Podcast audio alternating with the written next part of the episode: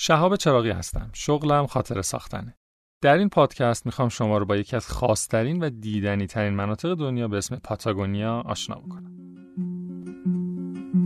Quise partir la naranja y no tenía cuchillo. Quise partir la naranja y no tenía cuchillo. Entonces le enterré el diente y me quebré los colmillos. Entonces le enterré el diente y me quebré los colmillos. Ay, la naranja panatre no me apagaba la sed. این منطقه پاتاگونیا در کشوری به اسم شیلی قرار داره که این شیلی یکی از کشور خیلی جالب دنیاست به خاطر اینکه داره بیشترین طول جغرافیایی چیزی در حدود 6000 کیلومتر خط ساحلی با اقیانوس آرام داره و در امتداد رشته کوه آند قرار گرفته. من یه خاطره از بچگیم از این کشور دارم.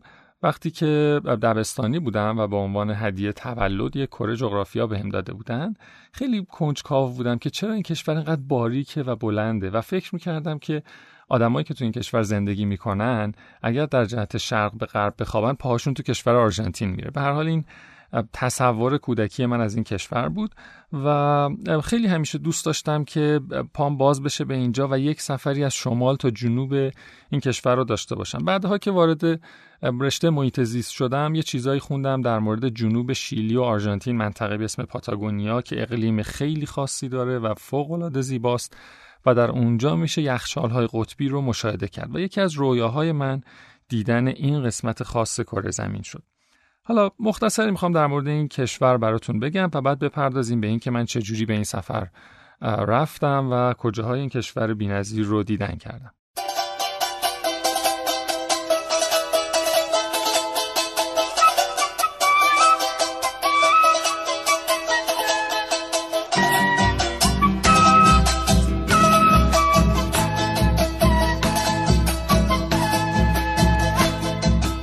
Somos americanos, somos hermanos señores, tenemos las mismas flores, tenemos las mismas manos. Si somos americanos, seremos buenos vecinos, compartiremos el trigo, seremos buenos hermanos. Bailaremos marinera, respaldos a samba y americanos. خب همونجوری که گفتم خیلی کشور باریک و کشیده ایه از شمال به کشور پرو می‌خوره و همچنین در جنوبش هم هم مرز میشه با کشور آرژانتین. البته قسمت هایی از شمال شرقی این کشور هم با کشور بولیوی هم مرزه. تقریبا نصف کشور ایران وسعت داره و حدود 17 میلیون نفر جمعیتشش از 5 درصدشون سفید پوستن و 35 درصد باقی مونده هم ترکیبی از سرخ ها یا بومی های همون منطقه که بعضیشون هم همچنین مخلوط هستن با بومی ها یعنی دورگی های سفید پوست و بومی به شمار میان. در قسمت شمال این کشور یه بیابان خیلی خشکیه به اسم بیابان آتاکاما که بعضا گفته میشه که از خشکترین بیابانهای دنیا هم هست و اینجا بهشت منجمان دنیاست. چرا؟ به خاطر اینکه آب و هوای خیلی خشکی داره اینجا و همچنین نزدیکیش به کوهستان آند باعث شده که در بالای کوههای این منطقه بزرگترین و معروفترین تلسکوپ های دنیا رو نصب بکنن و خیلی منجم ها دوست دارن که یک بار هم شده در زندگیشون تجربه رصد رو در این منطقه داشته باشن. البته یه نوید رو هم من به علاقمندان نجوم و رصد بدم که در سال 2019 تابستون 2019 یک خورشید گرفتگی در همین منطقه آتاکاما اتفاق میفته و بسیاری از علاقمندان نجوم در دنیا جمع میشن توی منطقه آتاکاما تا بتونن این خورشید گرفتگی رو مشاهده بکنن. کمی که میایم پایین تر به قسمت مرکزی کشور شیلی می‌رسیم که پایتختشون سانتیاگو قرار داره که خب پر جمعیت ترین شهر و قطب اقتصادی کشور شیلی هم هست. و شهر بسیار زیبایی آثار تاریخی که برای زمان اسپانیولیا هست در این شهر می‌تونید مشاهده بکنید و یکی از جاذبه های خاص این شهر برای ایرانی هایی که به این کشور سفر می‌کنن اینه که یکی از برادران امیدوار در این شهر ساکن هست و شما می‌تونید که با ایشون هم در این شهر ملاقاتی داشته باشید باز پایین تر که میایم کم کم کم جمعیت میشه این کشور و آب و هوا شروع به سرد شدن می‌کنه و شما آرام آرام خودتون رو آماده می‌کنید تا به اقلیم منطقه سرد پاتاگونیا نزدیک بشید و خب طبیعت بینظیر اونجا رو ببینید. که واقعا من بعد از این سی و خورده سفری که رفتم می‌تونم بگم که یکی از دیدنی ترین مناطقی بوده که توی زندگیم به چشمم دیدم. حالا برمیگردیم به این که من چجوری وارد این کشور شدم و سفرم به چه صورتی در این کشور اتفاق افتاد. قبل از هر چیزی باید بگم که ویزای این کشور در ایران صادر میشه و شما اگر که می‌خواید برید باید برید سفارتخونه کشور شیلی. در ابتدا باید یه فرم هایی رو از روی وبسایتی که برای این سفارتخونه هست پر بکنید مدارک مورد نیاز رو براشون بفرستید. خب یکی از مدارکی که خیلی مهم هست عدم سوء پیشینه هست که این رو باید اسکن بکنید و براشون آپلود بکنید. در صورتی که مدارکتون رو فرستادید یک هفته تا دو هفته بعدش براتون ایمیلی میاد و بعد تماس گرفته میشه باهاتون و وقتی رو مشخص میشه که شما باید برید سفارت مصاحبه رو داشته باشین و بعد ویزاتون صادر بشه. خب همون جوری که من براتون در سفرنامه بولیویم گفته بودم بعد از اینکه من سفر بولیویم تموم شد به صورت زمینی از جنوب بولیوی که میشه شمال شرقی کشور شیلی وارد کشور شیلی شدم و خب طبیعتا باید وارد بیابان آتاکاما می‌شدم.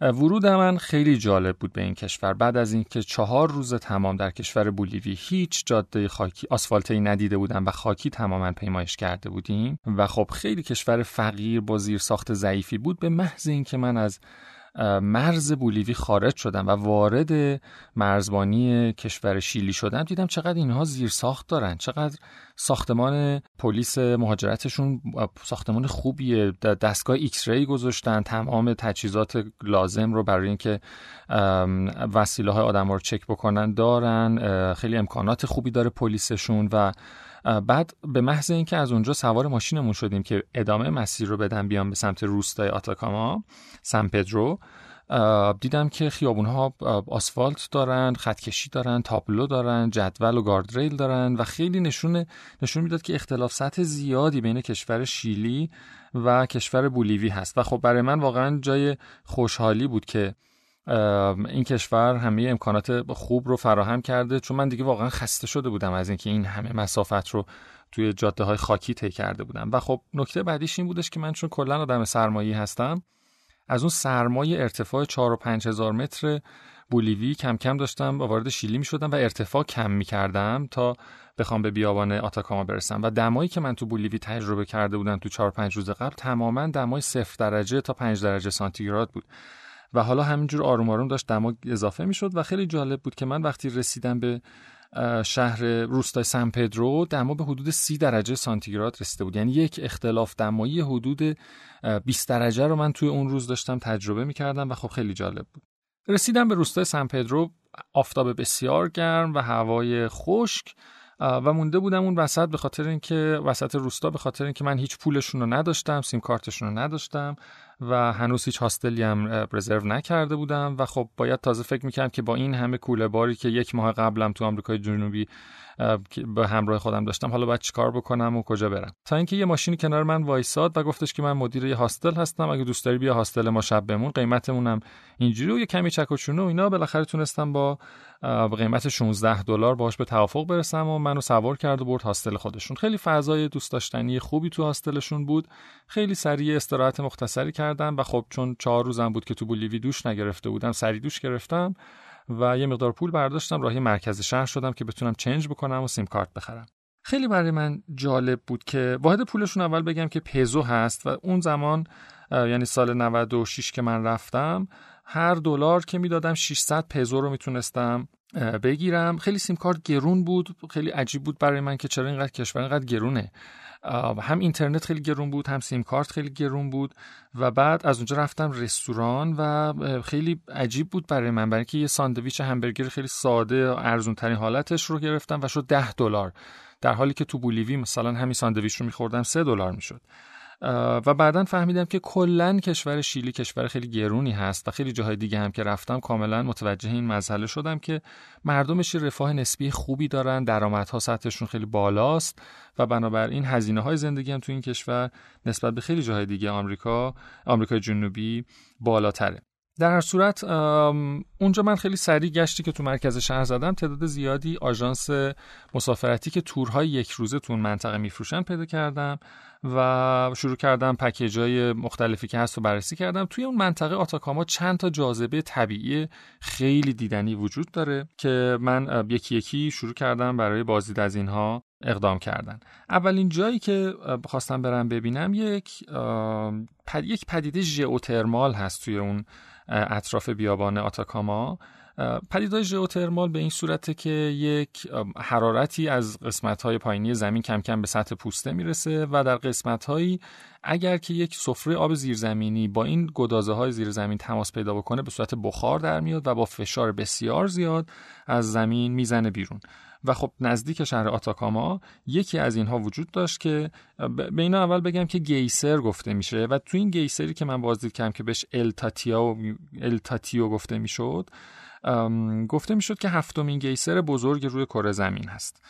صبح روز خیلی زود حدود ساعت چهار صبح یه ماشین اومد دم هاستل من و من رو سوار کرد تا راهی این گیسر بشیم. حدودا دو ساعت دو ساعت و نیم راه رو پیمودیم تا بتونیم به نزدیکی اونجا برسیم. یه گیت ورودی داشت تقریبا هم نیم ساعت معطل شدیم تا بتونیم ورودیش رو پرداخت بکنیم. اونجا متوجه شدم که مالکیت و مدیریت این گیسر رو مردم محلی اونجا بر عهده دارن. یعنی دولت اومده حفاظت و مدیریت این منابع طبیعیشون رو به مردم محلی همون منطقه واگذار کرده و مردم خیلی خوب دارن ازش حفاظت می‌کنن و خب درآمد کسب می‌کنن و دولت فقط نقش نظارتی رو روی این محدوده داره. بعد از اینکه صبحانه رو خوردیم بازدید اون از این محدوده شروع شد. یه چیز جالبی که در مورد این منطقه باید بگم اینه که در کل کشور شیلی حدود چهار هزار آتشفشان فعال وجود داره که خب سی درصد کل آتشفشان های دنیا تو کشور شیلی قرار گرفته و قسمت هایی از این کشور هر جایی که این سفره آب زیرزمینی به این چشمه های به این پدیده های آتشفشانی خوردن ما می‌تونیم شاهد این گیسرها باشیم. اما این یکی از خاصترینشون بود به خاطر اینکه خیلی وسعت زیادی داشت و مناظر زیبایی رو خیلی جالب ایجاد می‌کرد. بعضی از این گیسرها می‌دیدم که به رنگ قرمز هستن بعضیشون نارنجی زرد هستن. اینا به خاطر فعالیت یه نوعی از سیانوباکترها هستن که حتی تا دمای 100 درجه سانتیگراد هم می‌تونن زنده باشن و می‌تونن به تولید مثل و تکثیر خودشون ادامه بدن. بعد رفتیم به قسمت جنوبی گیسر. یه چشمه آب گرمی اونجا بود که خیلی جالب اینو تبدیلش کرده بودن به یک استخر روی باز و آدم ها می‌تونستن در شرایطی که دما حدود 3 درجه 4 درجه سانتیگراد بود برن داخل این استخر و از آب گرم اونجا استفاده بکنن. خب منم طبیعتا همونجا از اونجا که خیلی عاشق آبتنی و شنا هستم رفتم داخل این چشمه و واقعا تجربه جالبی بود. در حالی که شما تو آب حدود 20 درجه سانتیگراد بودی دمای اطرافت 17 درجه خنکتر بود و همینجوری از این آب بخار بلند می‌شد و خب خیلی تجربه لذت بخشی برای من بود. البته وقتی که از اونجا در اومدم واقعا تمام وجودم میلرزید و احساس کردم که ممکنه سرمایه خیلی سفت و سختی اونجا بخورم. تو راه برگشت مسیری رو انتخاب کرد ماشین ما که از کنار چند تا تالاب بسیار زیبا میگذشت. یه تالابی بود به اسم پوتانو که تنوع خوبی از پرنده ها مثل مثلا انواع چنگرها و قاز آندی که یکی از درشت جسته ترین قازهای دنیا هست رو می‌تونستیم اونجا مشاهده بکنیم و حدود ساعت چهار بعد از ظهر ما رو برگردوندن به سمت شهر روستای سن پدرو و دیگه به استراحت مشغول شدیم. بررسی که کردم روی نقشه دیدم این جایی که ما بازدید کردیم تقریبا چهل کیلومتر از روستای آتاکاما از سن پدرو فاصله داشت و جاذبه های دیگه ای رو هم اون اطراف به من معرفی کردن همین کسایی که با ما هم سفر بودن که برم بازدید بکنم چند تا چشمه آب شور خیلی جالب همونجا وجود داره. به خاطر اینکه بخش زیادی از این بیابان آتاکاما سنگ بسترش نمک هست و هر جایی که آب جمع شده تونسته این نمک رو از زیر خاک بکشه بیرون و چشم آب شور رو ایجاد بکنه حوضچه آب شور رو. بعضی جاها حتی چشمه هایی هستش که آب به صورت کاملا شور اونجا از زیر زمین میجوشه. تصمیم گرفتم دو تا از این دریاچه های آب شور رو اون منطقه رو برم بازدید بکنم. فاصله کمی تقریبا سی کیلومتر از روستای سن پدرو داشتش.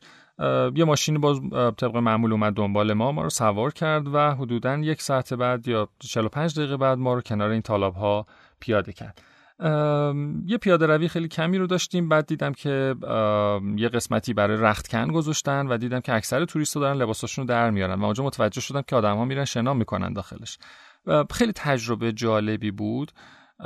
من وقتی که رفتم داخل این حوزچه های نم آب نمک دیدم که کاملا روی آب معلق هستم و هیچ وقت همچین تجربه رو تا به اون روز نداشتم. انقدر غلظت نمک در این دریاچه ها برکه آب شور بالا هست که شما هر کاری هم بکنید نمی‌تونید زیر آب برید. و خب خیلی حس قوتوری روی آب حس بسیار جالبی بود. امکانات بسیار خوبی رو اونجا آماده کرده بودن برای گردشگرها و بعد از اینکه شما آبتنیتون تموم می‌شد برای اینکه نمک روی سطح پوستتون باقی نمونه تانکرهای آب شیرین اونجا گذاشته بودن که همه می‌تونستن دوش بگیرن و رختکن اونجا بود و بعد می‌تونستید که دوباره سوار ماشینتون بشید و از برکه و طالاب بعدی بازدید بکنید. حالا اینا به زبان خودشون به اون برکه ها لاگون ها می... لاگونا می‌گفتن که من یکی از زیباترین هاش رو انتخاب کرده بودم برای بازدید. دومین لاگونایی که می‌خواستم بازدید کنم حدود یک کیلومتر دیگه از اینجا فاصله داشت که باید این رو پیاده روی کردم. و اون هم خیلی خیلی فضای زیبایی رو داشت. البته وسعت بیشتری داشت به نسبت این و تعدادی هم پرنده رو می‌دیدم که روی این لاگونا نشستن و فکر می‌کنم که چون فاصله خیلی دور بود حدس می‌زنم که بر اساس جثهشون فلامینگو باشن. در نهایت وقتی که آفتاب غروب کرد ماشین ما یک پذیرای مختصری رو رانندمون از همون انجام داد و بعد برگشتیم به سمت هاستلمون توی روستای سن پدرو. شب رو من توی سن پدرو دوباره خوابیدم و روز بعد صبح زود یه اتوبوس گرفتم که از اونجا منو برسونه به سمت شهر آنتا، آنتوفاگاسترا که گفته میشه اینجا مرکز ستاره شناسی کشور شیلی هست. اکثر تلسکوپ های بزرگ رصدی که در این کشور هست در نزدیکی همین شهر آنتوفاگاسترا قرار داره و معمولا روی ارتفاعات کوهستان آند در محدود این شهر قرار داره. بسیار شهر خوشگلی بود. خیلی فضای قشنگی رو ساخته بودن. خیلی در عین حال که اون تاریخ اون منطقه رو حفظ کرده بودن.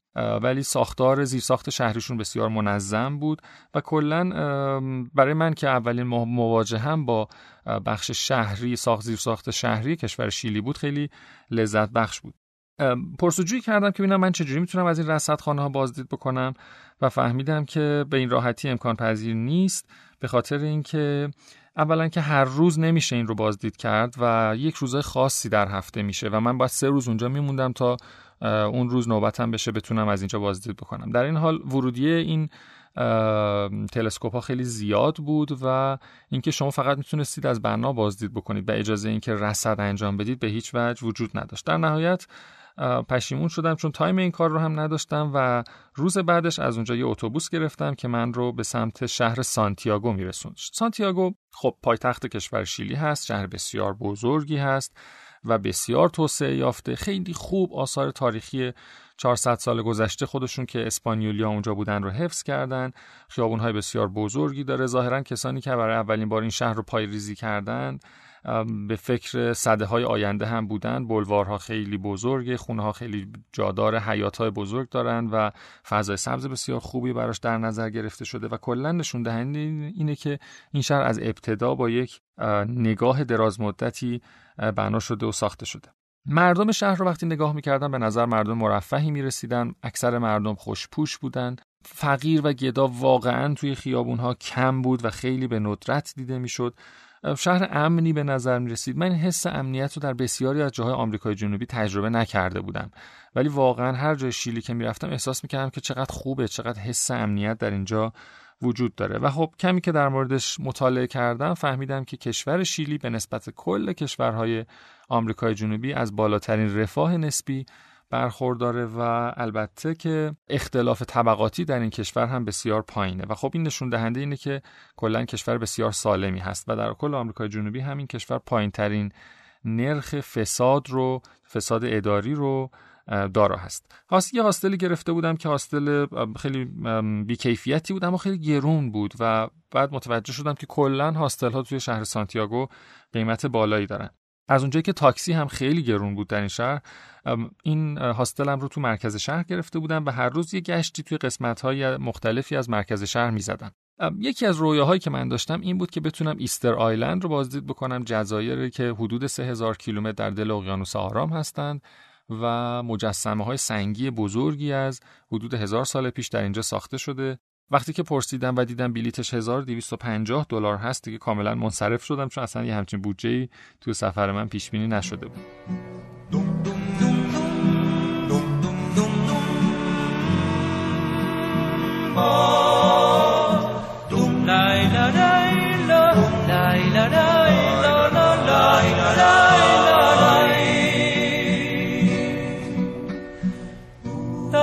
Malo y allá en el potrero como viejo está. Hay que ayudarlo a que muera para que no sufra más. Siempre fuiste el más certero y por eso debe su mal aliviar. روز بعد یه اتوبوس گرفتم که من رو به شهری به اسم والپارایسو می برد. والپارایسو رو به اسم شهر شعر و ادب شیلی می‌شناسن. نویسندگان خیلی بزرگی در این شهر زندگی کردند که شاید معروف ترینش پابلو نرودا باشه. رفتم از خونه پابلو نرودا بازدید کردم. خیلی خونه با صفایی داشت در جایی که مشرف اقیانوس بود. شهر والپارایسو در دامنه یک شیب کوهستانی قرار گرفته. بسیار بافت زیبایی داره. رنگ و رنگ این شهر و کوچه های خیلی تو در توی زیبایی داره. در عین حال شما یک منظره خیلی زیبایی رو هم از اقیانوس آرام می‌تونید مشاهده بکنید و کلا فضای این شهر فضای بسیار آرام و دلنشین و دوست داشتنی بود.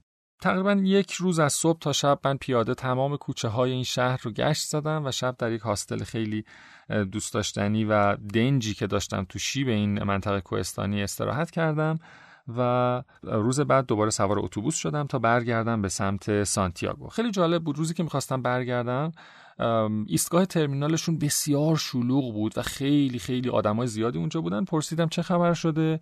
به من گفتن که رئیس جمهور ما سمتش رو تحویل داده به رئیس جمهور بعدی که انتخاب شده و چون مردم خیلی دوستش داشتن و رئیس جمهور خوبی بود داره میاد یکی یکی شهرهای مختلف و از مردم خداحافظی می‌کنه و مردم همه برای استقبالش و تشکر ازش دارن جمع میشن اینجا.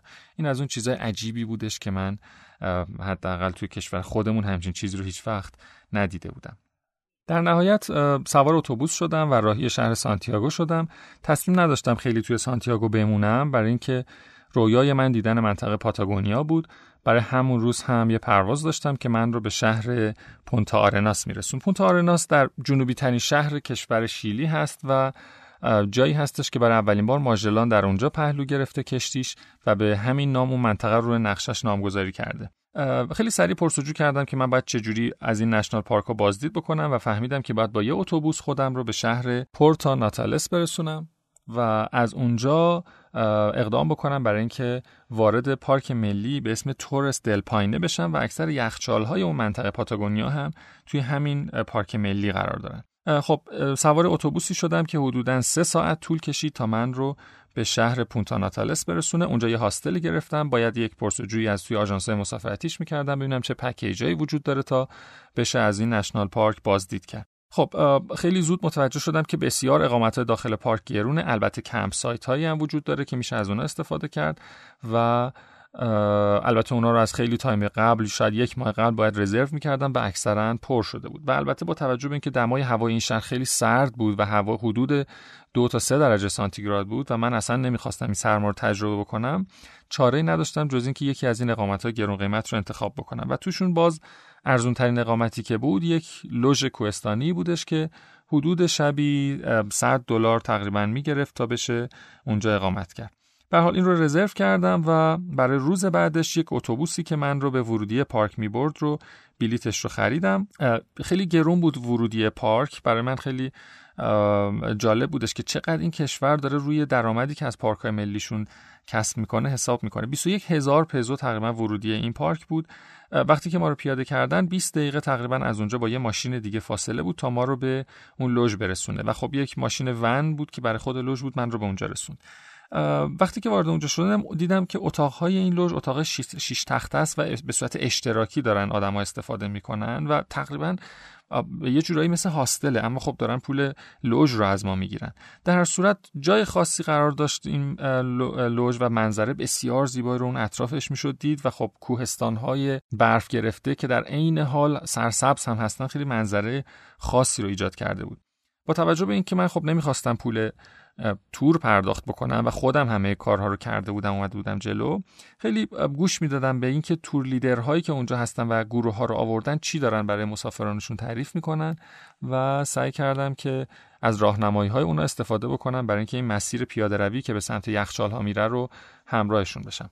یکی از این گروه ها که یه گروه 20 نفر آمریکایی بود قرار گذاشته بودن که ساعت ده و نیم صبح مسیر پیاده روی رو شروع بکنن و من هم برنامه ریزی کردم که سریع وسیله ها بذارم داخل اتاق و آماده بشم که دنبال اونها راه بیفتن به محض اینکه از لوژ در اومدیم یه نم نم بارونی شروع شده بود و خیلی هوای فوق العاده فرح بخشی بود. البته دما چیزی در حدود 3 تا 4 درجه سانتیگراد بود.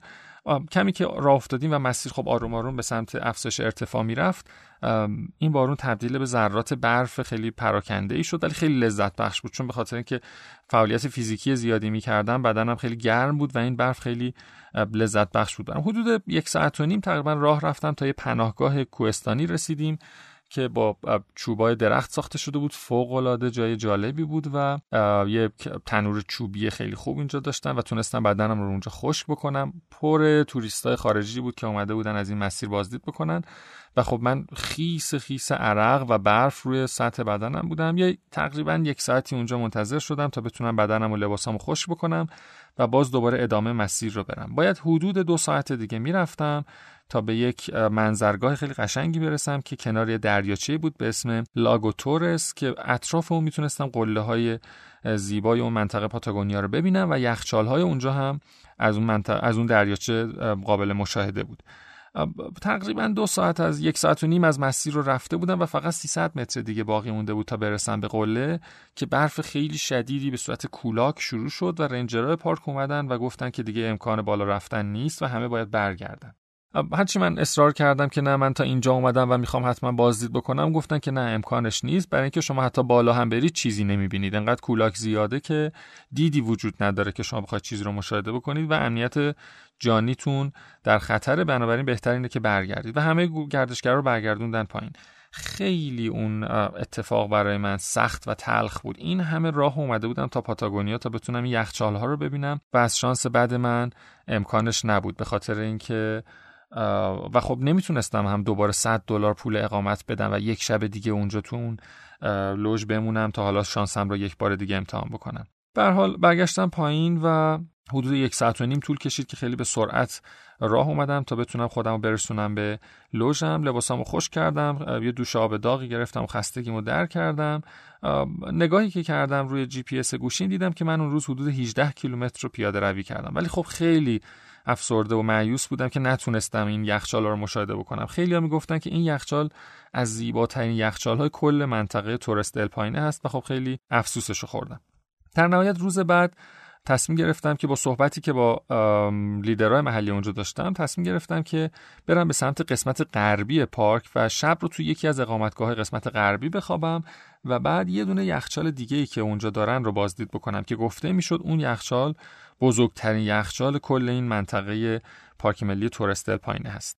صبح حدود ساعت هشت و نیم با اولین ونی که از لوژ می اومد راهی شدم به سمت گیت پارک. از گیت پارک خارج شدم. بعد دوباره سواری اتوبوسایی شدم که منو میبردن به سمت غرب پارک و یک دریاچه بود اونجا که یه کشتی قایق کشتی مانندی که کاتاماران بهشون گفته میشه.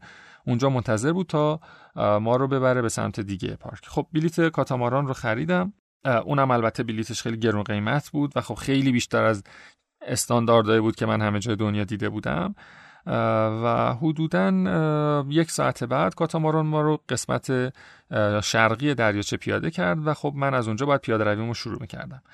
اولا که پرسجو کردم ببینم شب رو چجوری می‌تونم اینجا بخوابم. به من گفتن که اصلا امکانش نیست. کل رزرو ها پر شده.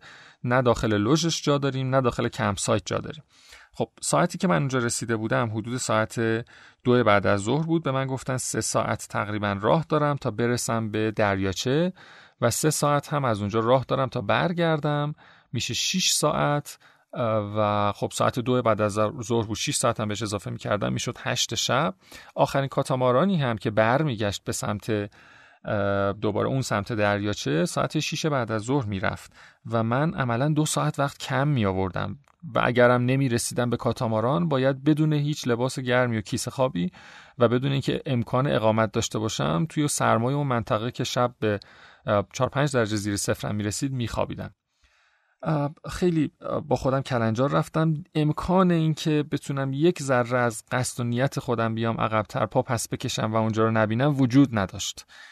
یک دور کره زمین رو چرخیده بودم تا برسم به این نقطه برای اینکه بتونم پاتاگونیا و یخچاله اونجا رو ببینم. گفتم من تصمیم گرفتم وسایلمو دادم به reception اون لوژ و شروع کردم به دویدن. یه کوله خیلی کوچیک و فقط یک بطری آب و یه دونه شکلات Snickers برداشتم و دوربین عکاسیمو شروع کردم به دویدن. مسیر خیلی سربالایی سرپایینی زیاد داشت و, و من چاره ای نداشتم جز اینکه دو ساعته مسیر سه ساعته رو برم و یک ساعتم بازدید بکنم و دوباره دو ساعته برگردم. یعنی تمام مسیر رو فقط باید میدویدم. حدودا چهل دقیقه بود که میدویدم تمام عضلات بدنم گرفته بود. همینجوری پشت سر هم بدون توقف فقط راه اومده بودم با سرعت زیاد. احساس می‌کنم پاهام دیگه سر شده پاهای خودم نیست ولی نمی‌تونستم توقف بکنم. اصلا به خودم اجازه این کار رو نمی‌دادم. یه سری خاطراتی از بچگیم داشت برام مرور می‌شد. از دوره‌ای که در راهنمایی می‌رفتم و من مسافت خونهمون تا مدرسهمون خیلی زیاد بود و یه پول خیلی کمی به عنوان پول تو جیبی می‌گرفتم که هر روز با مینیبوس سوار شم و برگردم تا خونه. و من برای اینکه این پول مینیبوسم رو پس انداز بکنم تمام این مسیر رو که شاید حدود 8 9 کیلومتر بود هر روز میدویدم و این پول رو جمع می‌کردم و همشون لحظاتی که داشتم تو اون سالها میدویدم داشت, داشت توی ذهنم مرور می‌شد و خیلی جاها به صورت کاملا ناخودآگاه انرژی به من میدادش که تو می‌تونی. تو قبلا سالها دویدی و باز هم می‌تونی مسیر رو بدوی و به طرز عجیبی از این دو ساعت که باید میدویدم شاید 90 درصدش رو بدون توقف دویده بودم و وقتی که رسیدم از دور یه توقفگاهی بود که می‌شد از دور یخچال رو دید ناخودآگاه همینجوری اشکم سرازیر شد. اصلا زیبایی اونجا واقعا مسهورم کرده بود. خیس عرق بودم و همینجور اشکم از چشمام میومد و این زیبایی دیوانه کننده این یخشال های قطبی جلوی چشمم بود و اصلا یه حس عجیبی داشتم که واقعا تا اون موقع تجربهش نکرده بودم. ولی هنوز یک ساعت دیگه یا شاید چهل دقیقه دیگه باید میدویدم تا برسم به نزدیکترین فاصله از اونها. دوباره انرژی خودم رو جمع کردم و شروع کردم به دویدن. فکر می‌کنم حدود ساعت سه بعد از ظهر بودش که من رسیدم در جایی که نزدیکترین فاصله با یخچالهای قطبی بود. واقعا بدنم از شدت خستگی میلرزید ولی و شاید هم هیجان عجیب غریبی بودش که دیدن یخچالهای قطبی برام آورده بود. یه یک رو 20 دقیقه بدون اینکه هیچ کاری بکنم فقط نشستم و مسحور زیبایی این قولهای یخی شدم. یه رنگ آبی عجیب غریبی داشتن که من تا اون روز تو زندگیم ندیده بودم. نور داشتن این تیکه های یخ معلق روی دریاچه و بعد این یخچالی که حدودا یک کیلومتر با من فاصله داشت و به طرز عجیب غریبی بزرگ به نظر می رسید. و بعد کم کم به خودم اومدم دوربینم رو برداشتم و شروع کردم کمی عکاسی کردن. هوا گرگومیش بود و نشون دهنده این بود که از دور داره دوباره هوا به هم میریزه و طوفان نزدیک میشه. بعد از حدودا یک ساعتی که بودم و عکاسی کردم دوباره کوله پشتیمو انداختم پشتم و دوربینم رو برداشتم و دوباره شروع به دویدن کردم. وقتی که رسیدم و برگشتم به lodge reception باورش نمی‌شد که من این کارو کردم. به من گفتش که این مسیر پیاده روی در سریع ترین حالتش هفت ساعت بود و تو تونستی چهار ساعته بری و ببینی و برگردی و خب خیلی براش جالب توجه بود که من این کارو کرده بودم. و جالب اینه که وقتی که رسیدم هنوز 45 دقیقه دیگه تا آخرین کاتامارانی که برمیگشت فرصت داشتم.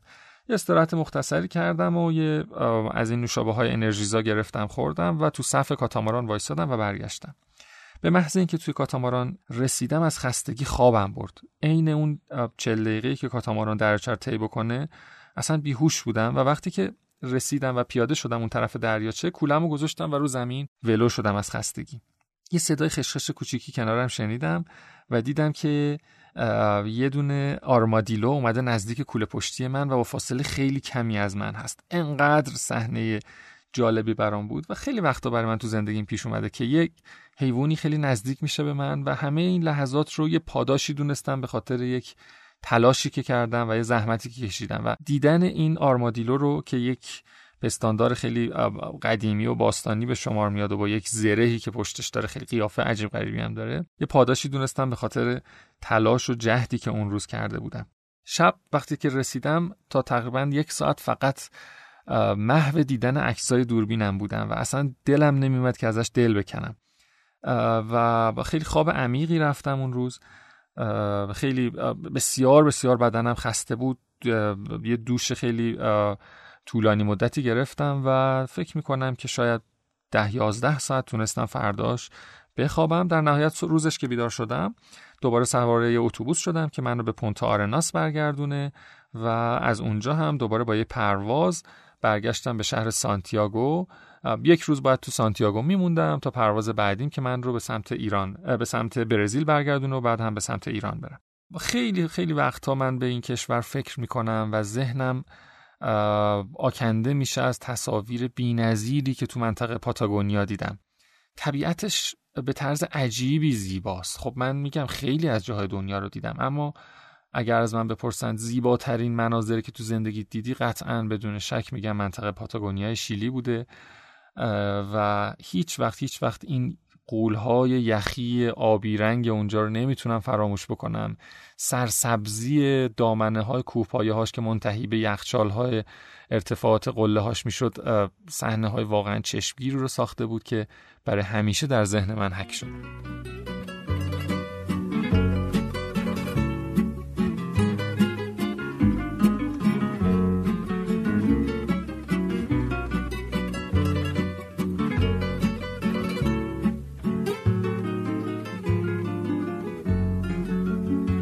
Un arco iris de múltiples colores, tu Valparaíso, puerto principal.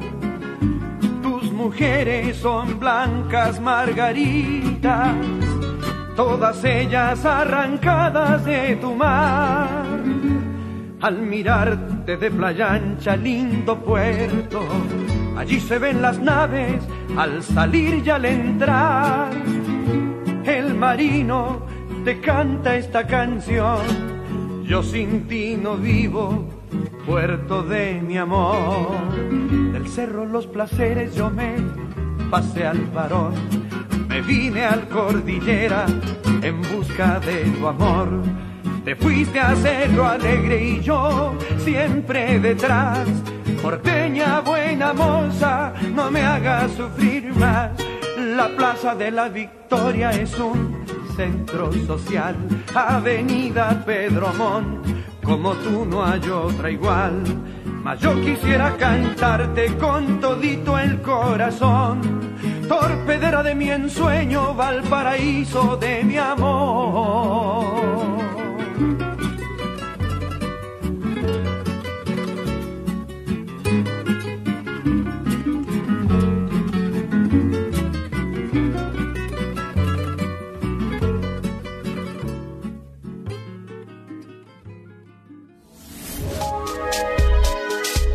شنوتو سرویس اشتراک گذاری فایل های صوتی www.shenoto.com